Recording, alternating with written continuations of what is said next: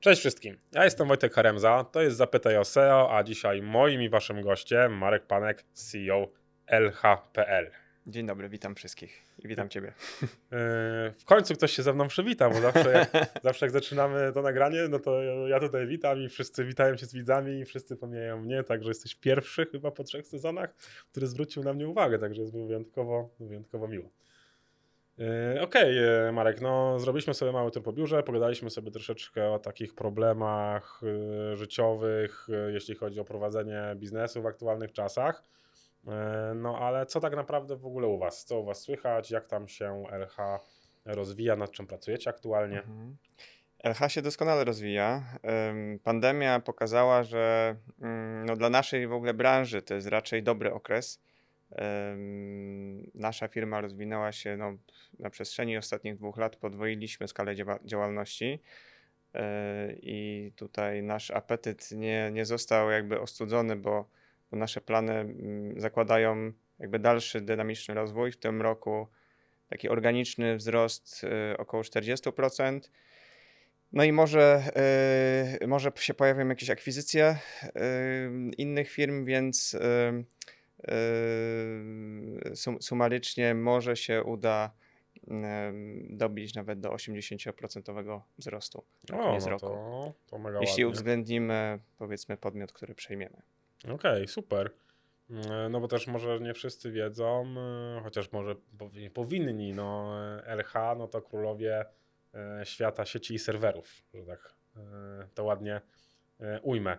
E, przed samym spotkaniem, jak sobie jeszcze zgadaliśmy, o czym tak naprawdę możemy rozmawiać, to jeden z takich głównych elementów, który mnie zainteresował, e, to była kwestia bezpieczeństwa e, nie bezpośrednio w sieci, ale jeśli tego bezpieczeństwa dotyczy samych e-commerce'ów, no i CMS-ów związanymi z e-commerce'ami. Co możesz powiedzieć w ogóle na ten temat? Jakie jest Twoje podejście? Może zanim zaczniemy mhm. polecać konkretne rozwiązania, no to może tak przedstawiliśmy sobie przez jest stan obecny w ogóle poziomu zabezpieczeń, jak e, no, wy to widzicie, jak przychodzą do was klienci, migrujecie ich, e, no i jak to w ogóle wygląda? E, ciężko jednym zdaniem określić poziom, poziom zabezpieczeń e-commerce'ów, bo to tak naprawdę trzeba by się odnosić do poszczególnych typów rozwiązań. Na przykład wielu klientów ma jakieś customowe rozwiązania w zakresie działania sklepu internetowego, no wielu, y, w szczególności w ostatnich latach, pozyskaliśmy wielu klientów, którzy mm, korzystają z rozwiązania Magento. E, Magento 1 i Magento 2. Mm, jak y, zapewne wiesz, Magento 1 już jest end of life od, mhm. od dwóch lat, ale nadal y, wielu klientów z niego korzysta. Zresztą jeden z raportów chyba Max Roya mówi o tym, że, że mm, przynajmniej rok temu jeszcze połowa y, sklepów Magento działała w oparciu o wersję pierwszą. No, co jest, można powiedzieć, no, niedopuszczalne w mhm. jakichś poważnych e-commerce'ach.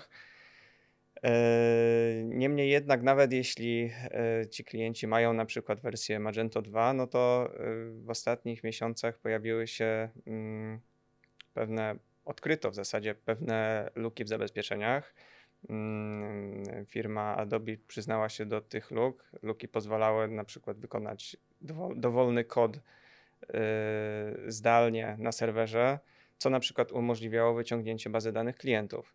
Czyli w zasadzie mm, no, nic gorszego tak, być, nie by, by, być, być, nie mogło, dokładnie. E, oczywiście firma Adobe y, szybko załatała ten, ten, ten błąd, wypuszczając łatkę. E, natomiast jak się później okazało, ta łatka zawierała inny problem, który też e, powodował jakieś tak. kwestie zagrożenia.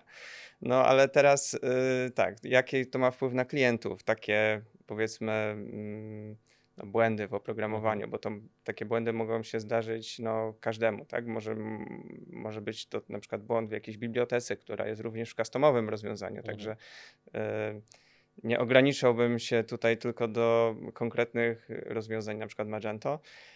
E, no ale tutaj jest istotna rola zarówno firmy hostingowej, jak i firmy programistycznej bądź, bądź software house'u, który zapewnia taką obsługę programistyczną sklepu, no żeby przede wszystkim nie, możliwie szybko aplikować łatki. Mhm. E, także z naszej strony my mm, po, zawsze po, po ujawnieniu takich e, luk w zabezpieczeniach e, zawsze organizujemy mailing do klientów, którzy korzystają z danego rozwiązania i powiadamy, powiadamiamy ich o tym, że słuchaj, tutaj jest link do opisu tej luki, musisz zrobić to, to i to, żeby, żeby być po bezpiecznej stronie.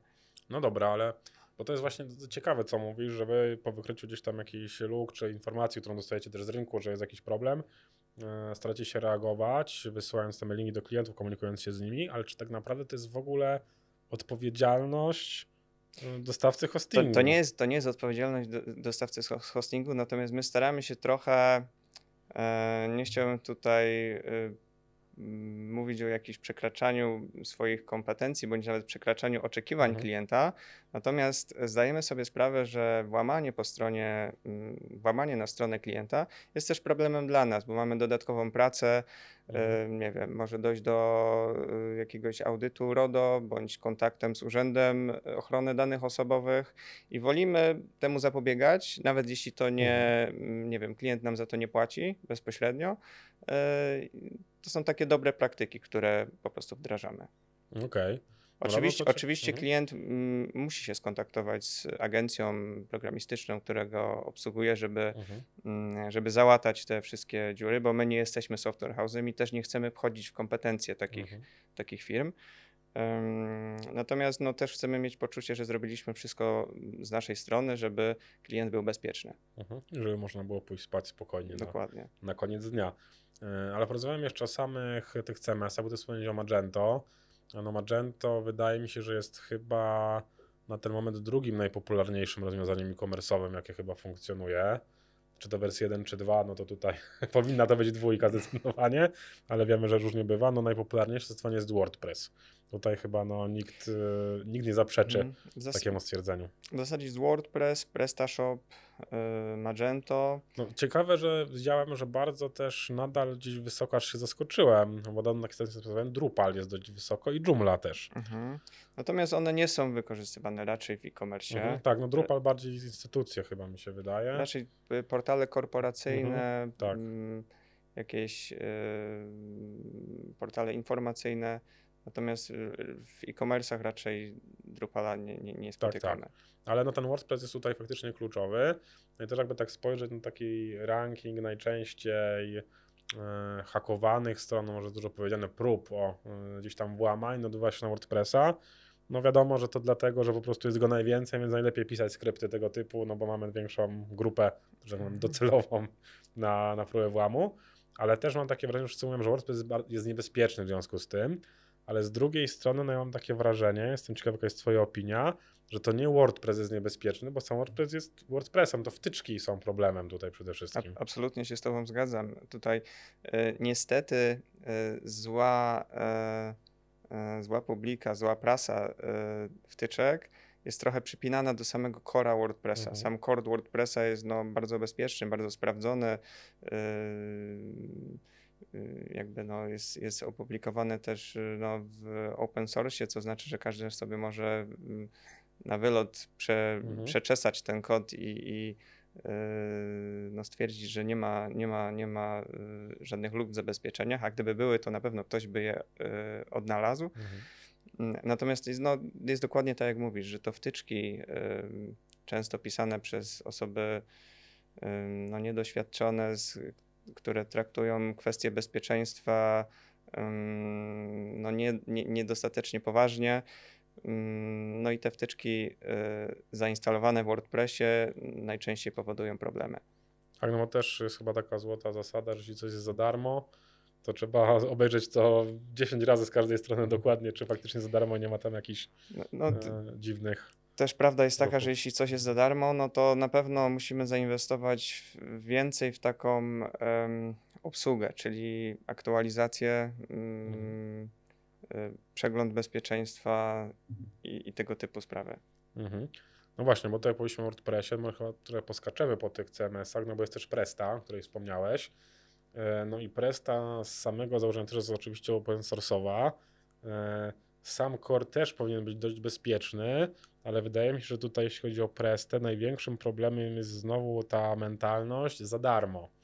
Więc właściwie potrzebuję sklep, nie potrzebuję dewelopera, nie potrzebuję wsparcia, przecież to jest za darmo, instaluję sobie, biorę tam najtańszy hosting, jaki jest w ogóle, nie wiedząc jakie tam są w ogóle parametry tego hostingu, ten hosting mi daje. Mhm. Ważne, żeby y, zgadzały się wersje tam PHP i tak dalej, instaluję to, no i potem niech magia dzieje się sama, no wiadomo, że to jest obarczone olbrzymią ilością luk, które gdzieś tam powstają na każdym możliwym etapie od instalacji już po konfigurację. Mhm. No tutaj podobnie też y, jest mnogość modułów mhm. do Presty, które mm, no, historycznie zawierały y, jakieś błędy i luki, luki w zabezpieczeniach i to też y, nie sama, że nie było wiele sytuacji, że sama Presta była źródłem zagrożenia. Mhm. Właśnie najczęściej, podobnie jak w przypadku WordPressa, najczęściej to właśnie mm, wtyczki powodowały problemy. Mhm. No dobra. A powiedz... Zresztą to jest te, też tak, taki, mm, e, można troszkę skategoryzować te, e, już troszkę odchodząc od, od, od, jakby bezpieczeństwa, ale często właśnie małe, e, raczkujące sklepy zaczynają od e, WordPressa z WooCommerce. Mhm. Mm, jeśli osiągną pewien, pewien rozwój, stwierdzą, że mm, ok, ten Y, WordPress jest fajny, ale mm, nie mamy za bardzo, za wiele możliwości konfiguracji. Wówczas y, klienci często się decydują na jakieś y, bardziej no, rozwiązania pod e-commerce, mhm. bardziej dedykowane, na przykład PrestaShop czy mm, czy Magento, jeśli ktoś mhm. powiedzmy ma większą skalę biznesu. Tak, bo, no też mam takie bo... wrażenie, że Presta jest tym takim pierwszym krokiem po WordPressie, jeśli organicznie rozwijamy biznes, a Magento tak. już takie dla, dla większych. Tak, Magento, no, wynika to też z faktu, że wdrożenie samego Magento jest dosyć kosztowne. Mhm. Jest y, no, niewielu deweloperów y, na, na, na rynku, którzy, którzy mają moce przerobowe, bo najczęściej ci deweloperzy też robią na rynki zagraniczne, gdzie są e, wynagradzani e, e, lepiej niż, niż, niż tutaj lokalnie. Natomiast też ostatnio no, na rynkach dach na przykład popularyzuje się shopware, który jest troszkę takim znajduje się na tej powiedzmy matrycy, można go umieścić gdzieś na środku pomiędzy Prestą a E, a Magento. Okay. I, I on no, zyskał, zyskuje dużą popularność właśnie e, na, e, na rynkach Niemiec, nie, nie, Niemcy, mhm. Austria, Szwajcaria. Tak, no bo jeszcze trzeba by było, znaczy tutaj właściwie mm, pytanie, czy ten shopper to, no, to jest tak, to jest też open source'owa platforma? Tak, też open source'owa, tak, okej. Okay. Dokładnie. No bo chciałem jeszcze zahaczyć o temat, bo przyszliśmy sobie trochę przez te tematy, jeszcze będziemy do nich wracać na pewno do konkretnych CMS-ów, ale gdzie w tym wszystkim, jeśli chodzi o bezpieczeństwo, ulokować sasy. Mhm. No bo jednak nie oszukujmy się, no nie mam danych bezpośrednio, faktycznie nie przygotowałem się do rozmowy pod tym kątem, e, ale jeśli miałbym tak empirycznie ocenić, no to ja mam wrażenie, że dobre 60 do 70% e-commerce'u w Polsce stoi na sasach. Mm, pytanie, czy bierzesz pod uwagę liczbę tych e-commerce'ów, czy na przykład obrót, który jest generowany na, na e-commerce'ach, bo na pewno mhm. y, jest tak, tak. dobre, mhm. nie wiem, strzelałbym, że kilkanaście tysięcy sklepów y, opartych na sasach, ale często są to małe sklepy. Albo martwe. Albo martwe, mhm. bo próg wejścia jest, jest dosyć niski do takiego mhm. sasa. Mm, no i też y, obserwujemy taki trend, że w momencie, gdy sklep zaczyna osiągać poważną skalę, no ci klienci z tego sasa chcą się um, wykręcić mhm, trochę. Wysasować. Wysasować na rozwiązanie albo dedykowane, albo rozwiązanie typu Magento. Mhm. No prawda, no i wtedy pojawia się też pewien rodzaj problemu, bo do tego też chcemy wiązać. Też sobie trochę rozmawialiśmy przed y, tym nagraniem E, mówimy trochę, myślę, że o infrastrukturze ogólnie e, samej, bo w momencie SaaS mam wrażenie, że no, są dwie drogi takiego początkującego e-commerce'owca. E, albo WordPress z WooCommerce'em, albo SaaS. Albo SaaS. Już tam nieważne jaki, bo mamy ich naprawdę sporo. Możemy wymieniać dość długo. Każdy ma jakieś swoje wady i zalety. WordPressa mhm. każdy zna, jaki WordPress jest, każdy widzi, tak? Tak z tym koniem. Ale e, sytuacja, kiedy chcemy zwiększyć tą skalę biznesu, no i przerzucamy się z WordPressa powiedzmy właśnie na Presty czy na Magento, e, jest dla mnie jeszcze w miarę, pewnie byłby w miarę łatwy, ale z drugiej jeśli przechodzę z SASa na własne rozwiązanie, no to jest znacznie większy problem, bo dochodzą nowe wyzwania. Pierwszym wyzwaniem no to jest chociażby właśnie hosting.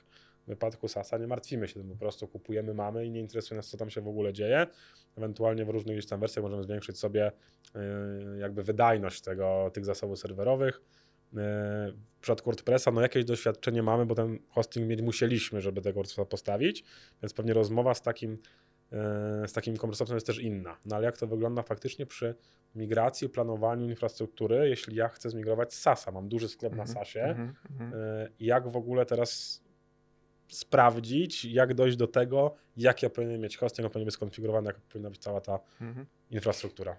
No, no, na pewno w ogóle migracja, tak jak mówisz, migracja z SASa na e, rozwiązanie dedykowane bądź open source'owe jest większym wyzwaniem niż e, taki powiedzmy upgrade rozwiązania e, mhm. self-hosted. Bo, bo to, to, nie jest tylko powiedzmy kwestie host, to nie jest tylko kwestia hostingu, ale również no, mm, deweloperzy, tak? Wcześniej mhm. też za bardzo nie, w SASie nie musimy się martwić o deweloperów.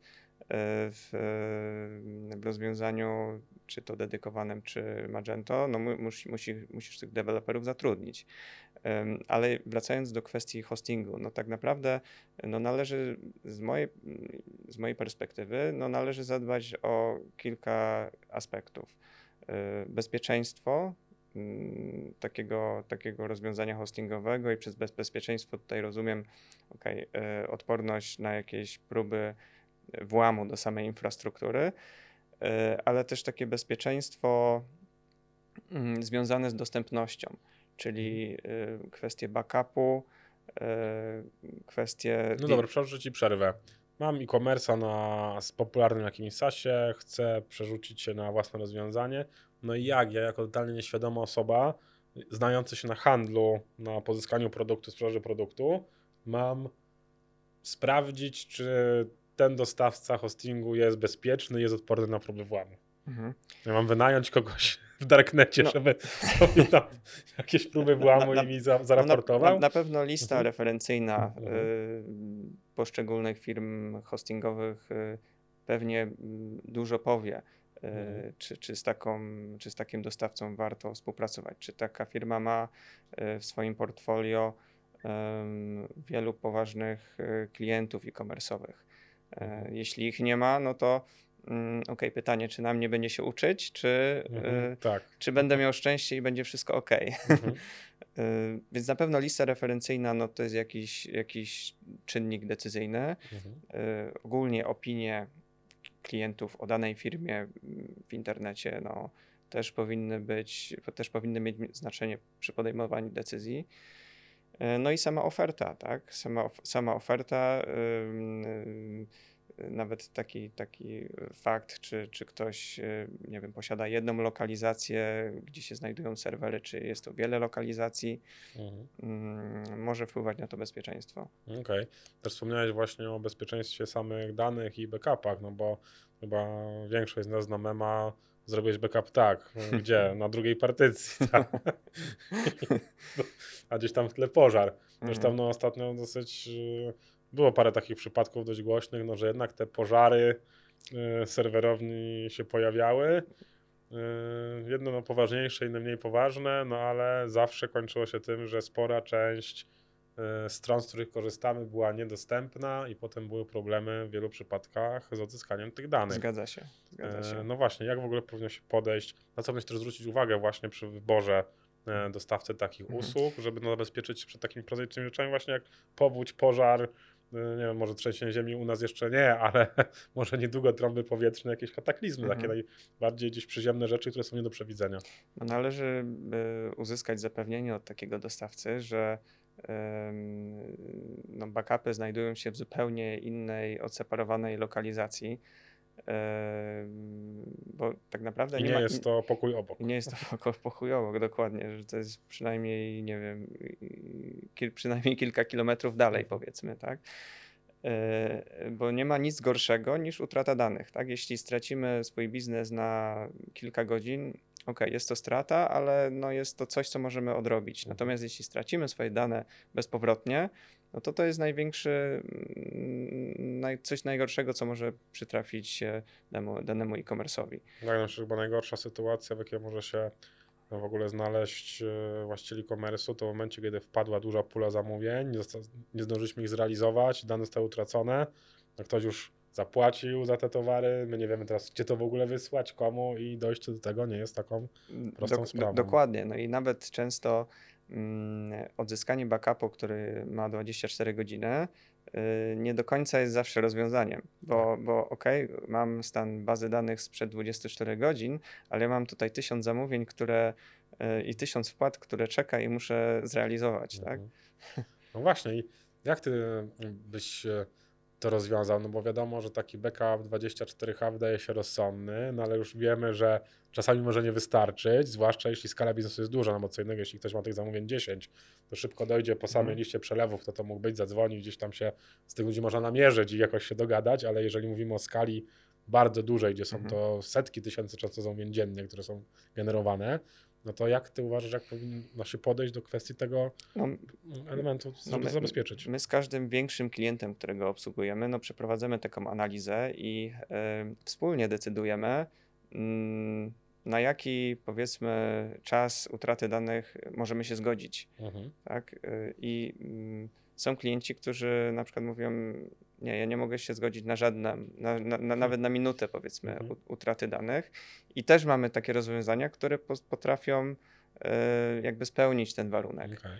E, oprócz samych backupów, które mogą być, nie wiem, co kilka godzin nawet e, realizowane mhm. do zewnętrznej lokalizacji, no istnieje coś takiego jak replikacja bazy danych, która na, na żywo powiedzmy replikuje, zapisuje dane w dwóch miejscach I w przypadku jakiejś katastrofy w głównej lokalizacji, no, mm, pozwala na odzyskanie mm, żywych danych w tej lokalizacji zapasowej. Okej, okay, no to to już jest no, fajna rzecz, taka, która faktycznie powoduje poczucie bezpieczeństwa Dokładnie. na pewno biznesowego. E, ale no tak mówi, że z większymi nami dyskutujecie na ten temat, rozmawiacie, ale jaka jest w ogóle według Ciebie świadomość klienta w tym zakresie? Czy to nie jest tak właśnie, że no, czasami mam wrażenie, przynajmniej no, w naszej branży, gdzie my zajmujemy się bezpośrednio tym pozycjonowaniem, pozyskiwaniem tego ruchu, raczej to jest tak, że klient mówi, ja coś tam chcę, a może coś jeszcze takiego? Tak, tak. Może zrobię tak, tak. Ale sam nigdy nie będzie inicjatywą, bo nie ma tej wiedzy. Jaka jest mhm. świadomość właśnie w ogóle e-commerce'owców, jeśli chodzi o tak podstawowe rzeczy jak bezpieczeństwo tych danych i transakcji? No, na pewno menedżerowie e-commerce nie są świadomi, jeśli chodzi w szczególności, jeśli chodzi o kwestie e, no, takie techniczne. Jest naprawdę niewielu. Mm, mieliśmy kontakt z niewielu klientami, którzy ok, przyszli do nas i, i mm, powiedzieli, czego oczekują. I faktycznie było to um, jakby z, zgodne z ich potrzebami, bo pytanie jest, y, co klient y, jakby chce, a czego potrzebuje. To są jakby dwie, mhm, dwie tak. odrębne tak. sprawy. Często to my doradzamy, ok, ty potrzebujesz tego, a nie, a nie tego. I mm, no, generalnie świadomość jest dosyć niska. Okej, okay, czyli podsumowując to. Dlate, dlatego no, też, też, nasza, też nasza rola jest w tym, żeby mhm. edu, edukować tego klienta. Mhm.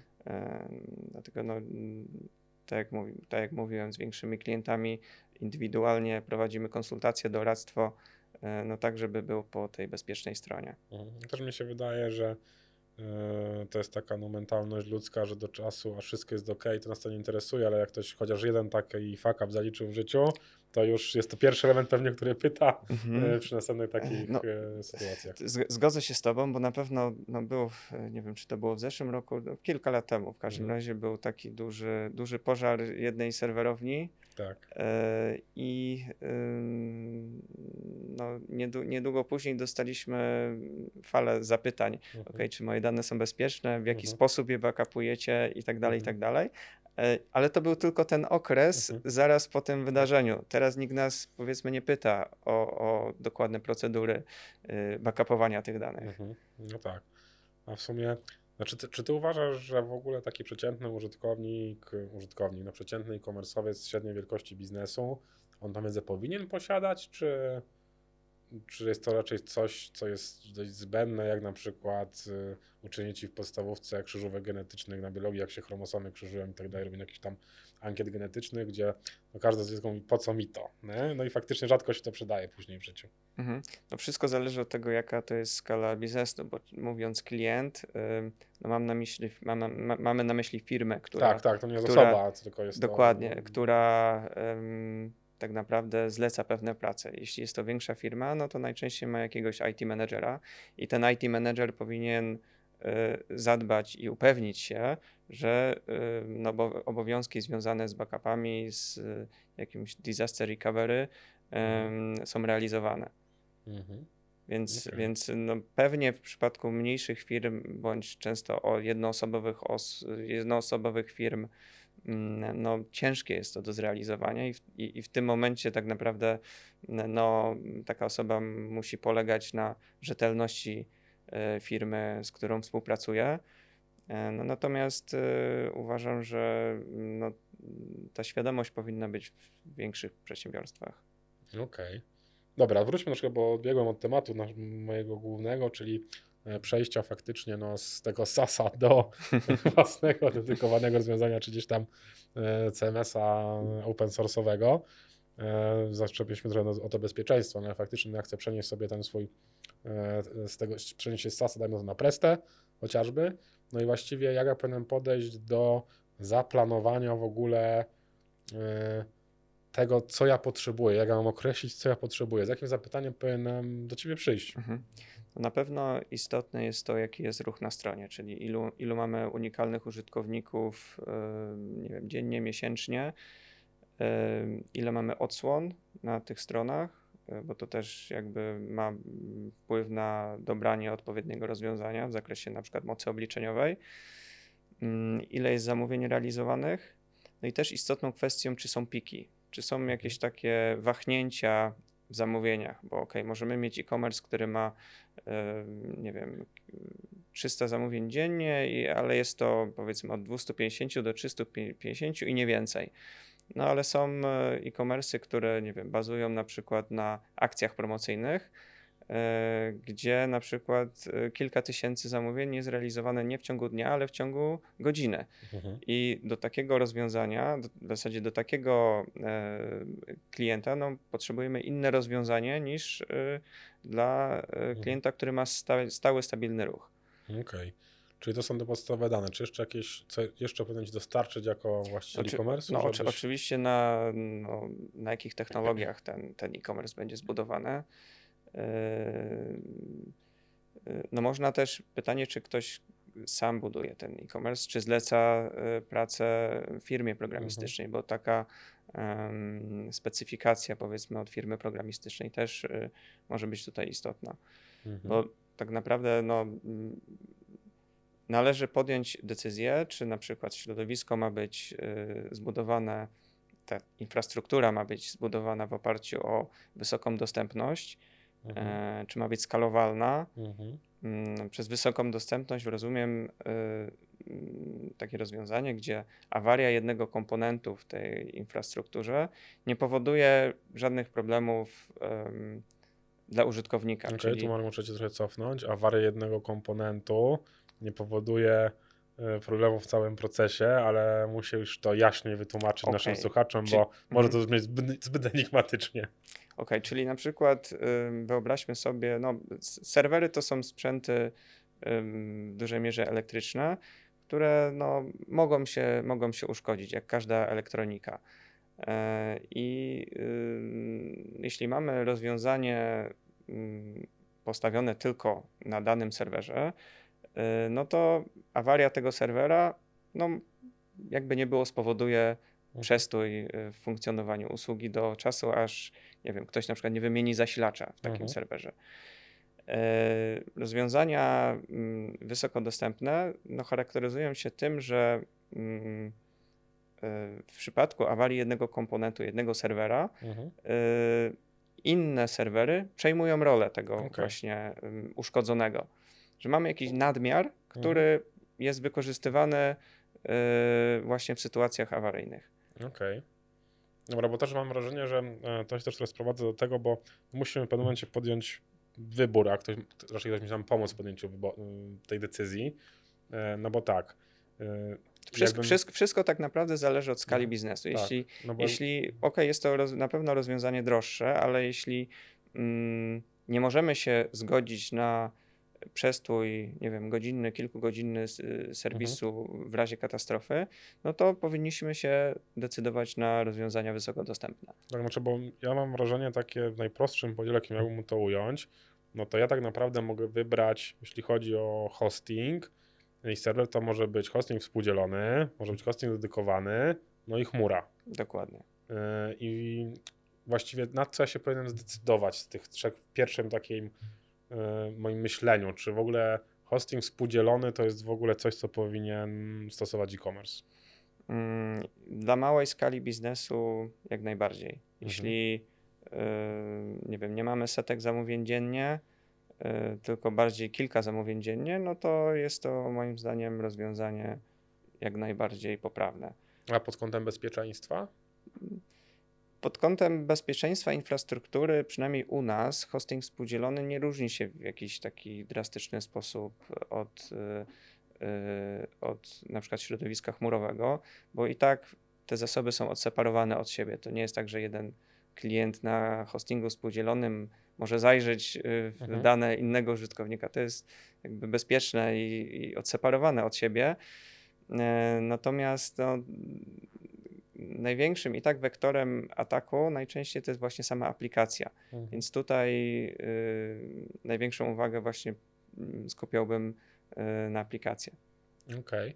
A gdybyś mógł jeszcze wytłumaczyć różnicę y, jako no, ekspert specjalista, y, jaka jest różnica właściwie czym się różni hosting współdzielony od dedykowanego? No, sama nazwa, wiadomo, mówi nam wiele, że tam dzielimy z kimś tą przestrzeń, tutaj należy do nas, ale tak technicznie czym to się właściwie różni? E, hosting e, współdzielony to, tak jak wspomniałeś, jest e, rozwiązanie, gdzie mamy mm, moc obliczeniową współdzieloną z innymi użytkownikami znajdującymi się na, mm, na pewnych zasobach serwerowych. Mhm hosting dedykowany albo też, też, też chmura obliczeniowa gwarantuje nam to, że mamy na wyłączność do dyspozycji zasoby, które, no, które za które zapłaciliśmy, mhm. które, które kupiliśmy. E, I chmura na przykład pozwala też na lepsze skalowanie mhm.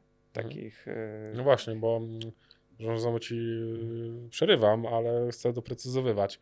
Bo jeżeli mam hosting współdzielony, ja na przykład mam sklep, który faktycznie robi tam średnio po 5-6 transakcji dziennie, więc ten hosting współdzielony jest mi wystarczający. No i na tym samym hostingu, ten hosting dzielę, jak sam to wskazuje, na przykład właśnie serwisem opartym o promocję albo taką sprzedaż sezonową bardzo mhm. mocno. No i przez większość czasu wszystko mnie działa świetnie i nagle przychodzi dzień, kiedy ten mój wspólnik, że tak powiem, na tym serwerze e, robi 5000 sprzedaży dziennie, olbrzymi ruch, to znaczy, że mhm. moja strona może też oberwać, mhm. jeśli chodzi o dostępność w związku z tym? W wielu firmach yy, jakby jest, yy, te zasoby nie są odseparowane od siebie. Mhm. My podchodzimy do tego tak, że mm, jeden użytkownik nigdy nie jest w stanie sparaliżować pracy całego serwera. Okay. E, także akcja promocyjna może się zakończyć fiaskiem dla mhm. tego klienta, bo po prostu jego indywidualne mhm. zasoby zostaną wyczerpane, e, co jakby nie spowoduje problemów dla innych użytkowników. Okej. Okay.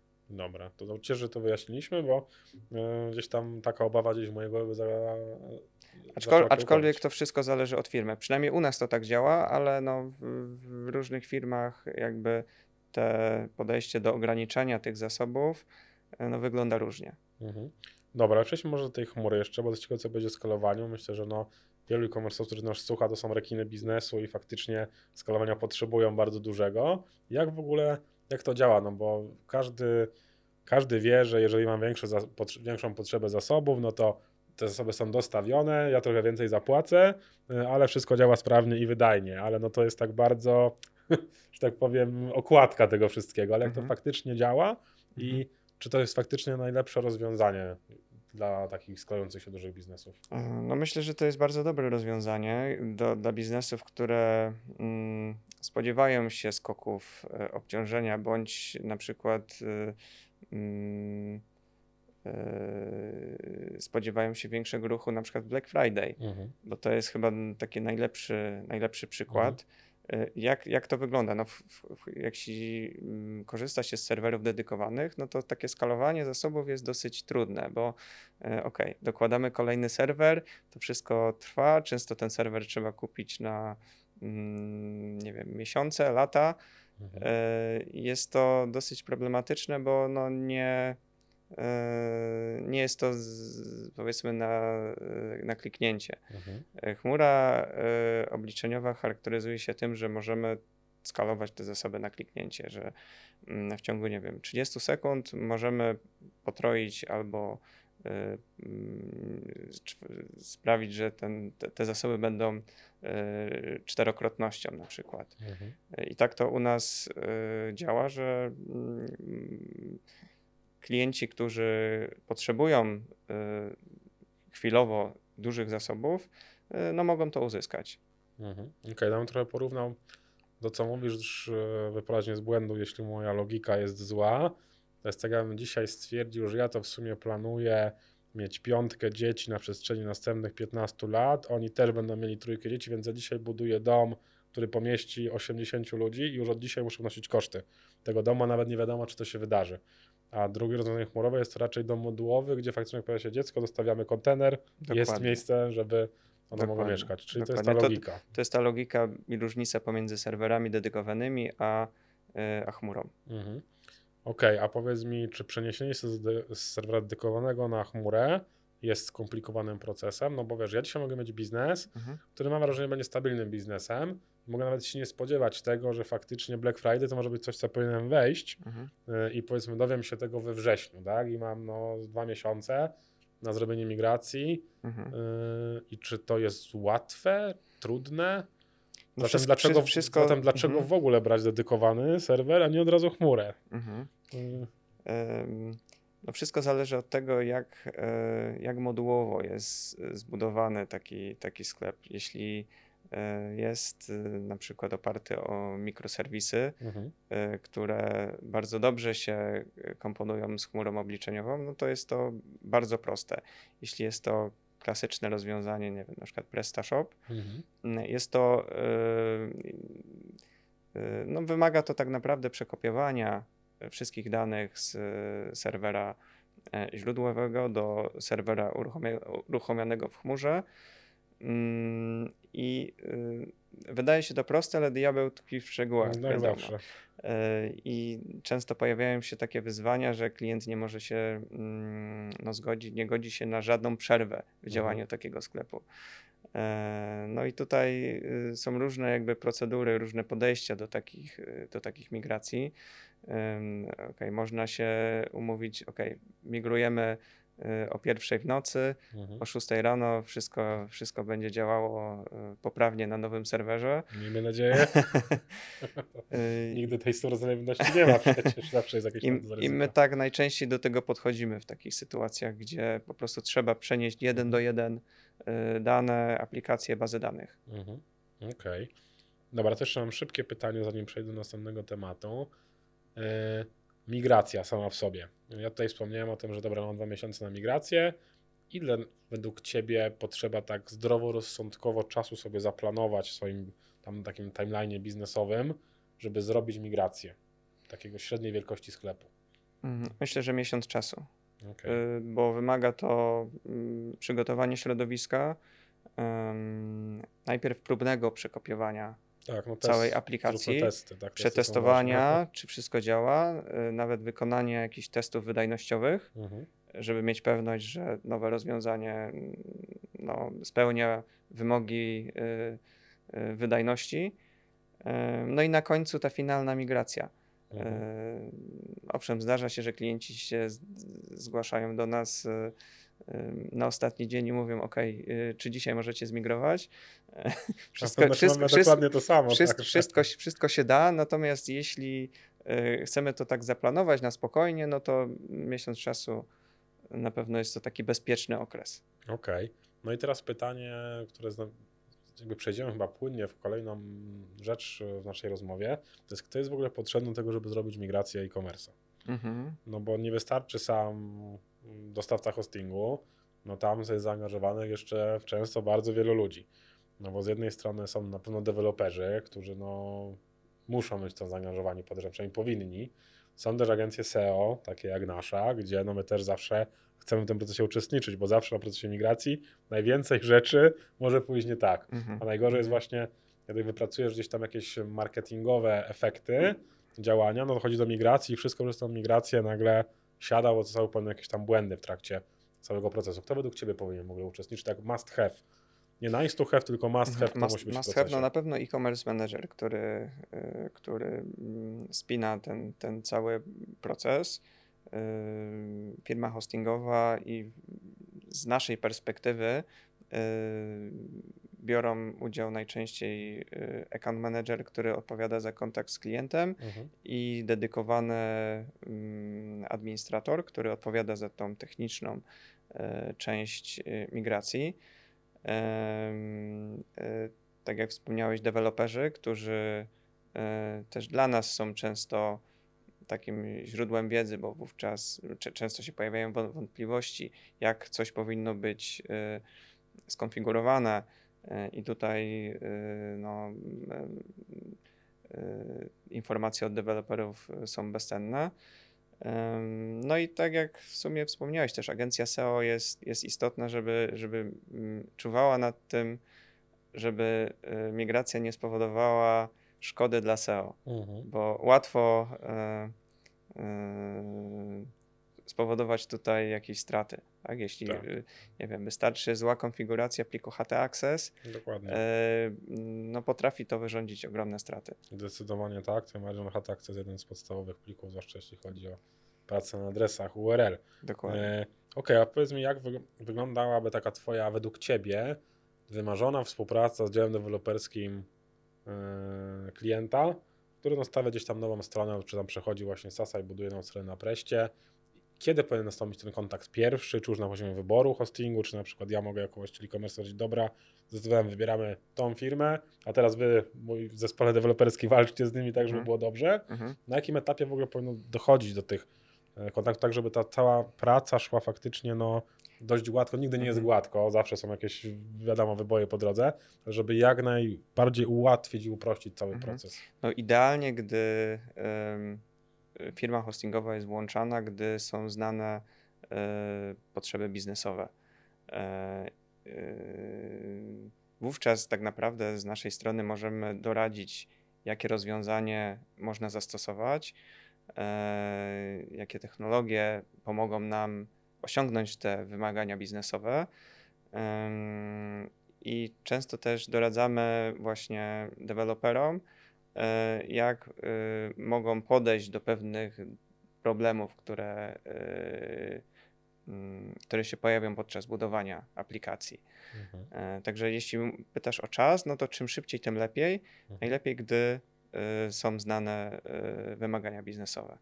Okej, okay. to jest ta podstawa, żeby dalej gdzieś tak, bo, bo chodzi o to, że mm, jeśli deweloperzy z góry mm, zaczną e, projektować aplikację, która na przykład nie będzie skalowalna i tą skalowalność ciężko będzie osiągnąć po pewnym czasie developmentu aplikacji, no to, to już jest za późno, tak? A tak, klient, tak, a klient do, dokładnie, a klient, a wymaga, wymaganiem biznesowym będzie e, elastyczność i skalowalność aplikacji. Okej. Okay. Dobra, mam jeszcze jedno pytanie, które nie planowałem go w ogóle zadać proszę tego tematu, ale ty wspomniałaś kilkukrotnie o e-commerce managerze. E, ja ostatnio też prowadziłem gdzieś tam sporo rozmów e, i w takim gronie właśnie e, naszych rozmówców e-commerce'owo, SEO-marketingowych no pojawił się taki wątek jakie kompetencje w ogóle powinien posiadać e-commerce manager, no bo sam e-commerce jest, można powiedzieć, dość młodą branżą, chociaż z drugiej strony też już parę lat, paręnaście lat e-commerce przecież funkcjonuje i to z dużymi sukcesami. Na początku wiadomo były to firmy, które zaczynały gdzieś tam e, stacjonarnie handlować standardowo, potem weszły w ten online, teraz pojawiają się sami już, sami które tylko na online stoją, no i pojawiła się ta funkcja e-commerce managera. Mam wrażenie, że na samym początku funkcjonowania branży e-commerce to był ktoś, kto miał być specjalistą od zakupów, specjalistą od sprzedaży i miałeś jakieś tam kompetencje drobne marketingowe, żeby móc wybrać konkretną agencję, która coś tam dla firmy zrobi. No ale dochodzimy chyba do takiego poziomu zaawansowania technologicznego w całych tych procesach, no że to już chyba u e-commerce managera nie wystarczy takiego kompletnego. Jakie według Ciebie powinny mieć mhm. kompetencje w ogóle e-commerce manager? No na pewno powinna być to osoba wszechstronna. Tak jak wspomniałeś, y, zakupy, sprzedaż, e, ale też logistyka, tak? Mhm. Też, też mm, przynajmniej w podstawowym zakresie powinna leżeć y, w zakresie takiej osoby. No powinien y, też taka osoba powinna znać jakieś mm, podstawowe zagadnienia techniczne w zakresie sklepu, aplikacji, która wykorzystuje sklep, mhm. no i serwerów. Mhm. Okej, okay, czy jednak ta ta, ta, ta, war, ta, ta, warstwa mhm. techniczna na tak. takim poziomie ogółu również jest istotna po to, żeby spinać pewne procesy. Okej, okay, czyli mogę powiedzieć, że ty dorzucasz jeszcze ten aspekt właśnie świadomości przynajmniej. Świ dokładnie świadomości. E, technicznej. Okej, okay, no bo tak właśnie nawet się zastanawiałem, że kiedyś nie stworzę takiego idealnego profilu, jeśli ktoś na przykład poszukuje koncerna do swojej firmy, no to nawet nie wie, jakie kompetencje faktyczne że powinien mieć, bo jeśli ja się na tym nie znam, mhm. no to jak mam znaleźć taką osobę i faktycznie stworzyć taki idealny profil idealnego e-commerce managera, który w każdej sytuacji będzie w stanie ten, ten e-commerce mhm. ratować, rozwijać i budować gdzieś dalej. Y, okej, okay, poruszyliśmy bardzo dużo fajnych, ciekawych kwestii, no ale ja bym chciał, żebyś zebrał to tak na sam koniec E, może w dwóch, trzech zdaniach, co zrobić, żeby wybrać właściwe rozwiązanie technologiczne pod kątem serwerowym dla mojego e-commerce. Hmm. Na co zwrócić uwagę, kogo spytać, bo wiadomo, kto pyta nie błądzi, mhm. ewentualnie z czego w ogóle zrezygnować, albo co iść w ciemno. Mhm jeśli y, pracuje się z, firm, z, firmą deweloperską, na pewno warto podpytać takie firmy, firmy deweloperskie, kogo, z kim na przykład oni pracują, bo to też może być y, y, ciekawy trop w wyborze y, firmy hostingowej. Y, niemniej jednak no, istotną też kwestią jest własny jakiś research i nawet wysłanie zapytań ofertowych do, do czołowych firm, które specjalizują się w tych w tych zagadnieniach. Takim firmom na pewno trzeba przedstawić podstawowe wymagania biznesowe po to, żeby mogły zaproponować jakieś rozwiązania ze swoich ofert. Okej. Okay. No myślę, że fajnie to skompresowałeś. Ja myślę, że też jeżeli nasi słuchacze chcieliby dopytać o takie kwestie, dowiedzieć się czegoś więcej, porozmawiać z Tobą albo z Twoim zespołem, no to LHPL zapraszamy gorąco. Myślę, że Zapraszam. tam pełne centrum wiedzy i grono ludzi chętnych do pomocy i wsparcia w tych wszystkich tematach. E, no cóż, dzięki Ci wielkie za wizytę w naszym studiu. Dzięki za zaproszenie. E, także no, widzimy się na YouTubie, że tak powiem. E, ostatnio też mieliśmy ciekawe rozmowy, także muszę wspomnieć, subskrybujcie kanał, dawajcie dzwoneczki, łapki w górę, bo podobno to pomaga w zasięgach, także zaczynamy teraz taką warstwę edukacyjną, jak robić YouTube'a. E, także dzięki wielkie wszystkim za poświęcony czas. Do zobaczenia. Cześć. Cześć.